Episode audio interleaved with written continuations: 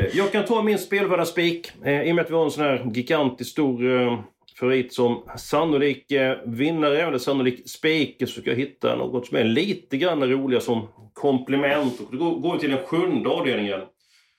Nummer tre, It's Pepper Time. Jag är hårt betrodd där. Väldigt hårt spelad just nu. Bra häst, men jag tycker ändå att den bara varit sådär på sistone. En häst som jag blivit imponerad av, det är nummer sju, Wings Level. Vilka insatser på sistone. Jag är medveten om att de spår en bit ut, men... Ja, jag tror att han har bra chans att vinna loppet. Spelar till 12% just nu. Det är mm. mitt förslag Björklund på en spelvärldsspik. Jag gillar det Eskil. Jag gillar Tackar. det jättemycket för att jag, tror också väldigt mycket på Wings Level. Jag har inte valt honom som spelvärldsspik, men han är ju en spelvärldsspik. Alltså, jag, jag kan inte annat än hålla med. Så här, It's Pepper Time har ju gjort två lopp i år och det är inte så att man bara yes! Vilket otroligt intryck, tycker inte jag. Så att han har väl behövt de här loppen. Dessutom så är det så här viss galopprisk med framspår bakom bilen. För dem. Alltså till 45 procent så köper jag inte alls som favorit. Nej, jag, jag gillar din spik. Eh, det var inte min spik, men jag gillar det som första häst i loppet. Ja. Vad säger du, Edon? Ja, men jag, ska jag ha en första häst i loppet så det är ju tråkigt. Då säger jag It's Pepper Time, för han går ju ner i klass den här gången. Det är ju nästan ett comebacklopp för honom, om man får säga så. Men, men ska man då Comebacklopp? Ja, men han har ju varit ute mot helt andra hästar än det här. Så att, och stallformen, den ska vi inte heller prata om. Den är ju sinnessjuk. Så ja, att, han, möttes ju, vet, han mötte ju Wings Level i Bollnäs när senast. Jo, jag vet, men då, då var, hade han varit ifrån och allting. Och han, kom, han kommer att vara minst 20 meter bättre nu och ett bättre läge. Wings Level är väl stor vingelrisk, som jag ser det.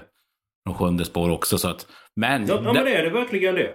Det är inte så många som är startsnabba på insidan. Han är rätt snabb ifrån början. Han hittar en bra position. Och så är det ju Mr Goldfinger som kör Magnus och Djuse. Tror att ja. det är ingen risk? Ja, jag tror inte den tar en längd på 6 King of Yes. Så att om du vill... Nej, men kan ju få en fin resa fram och träffa, tänker jag. Ja, det... Många kan ju inte öppna invändigt. Nej. Jag, är lite, jag är lite rädd för dödens faktiskt. Och... Aj då. Aj då. Glädjedödare.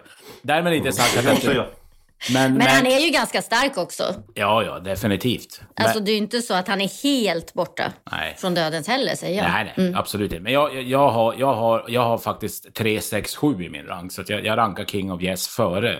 Det var bara dit jag ville komma. Däremot, däremot sagt att jag tror att, att den är en av de tre som har bäst chans i loppet. Det var dit jag ville komma. Men, men spik, ja. Ja, säger jag.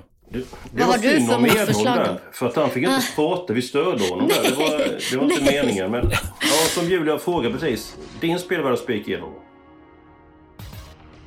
Då så mina bästa eh, torvvänner. Den hörde precis var ett litet smakprov av veckans avsnitt av eh, Systemet. Eh, från och med nu så finns vi hos Expressen Premium.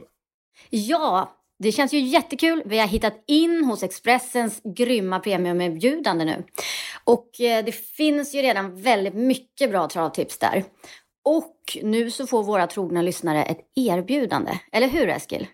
Helt rätt eh, Julia! Vi ser till att ni lyssnar får ett eh, finfint premiumerbjudande. Gå in på Expressen.se systemet Expressen.se systemet och läs Eh, sen kan ni faktiskt börja lyssna direkt. Eh, nya avsnitt av systemet kommer precis som vanligt eh, varje torsdag.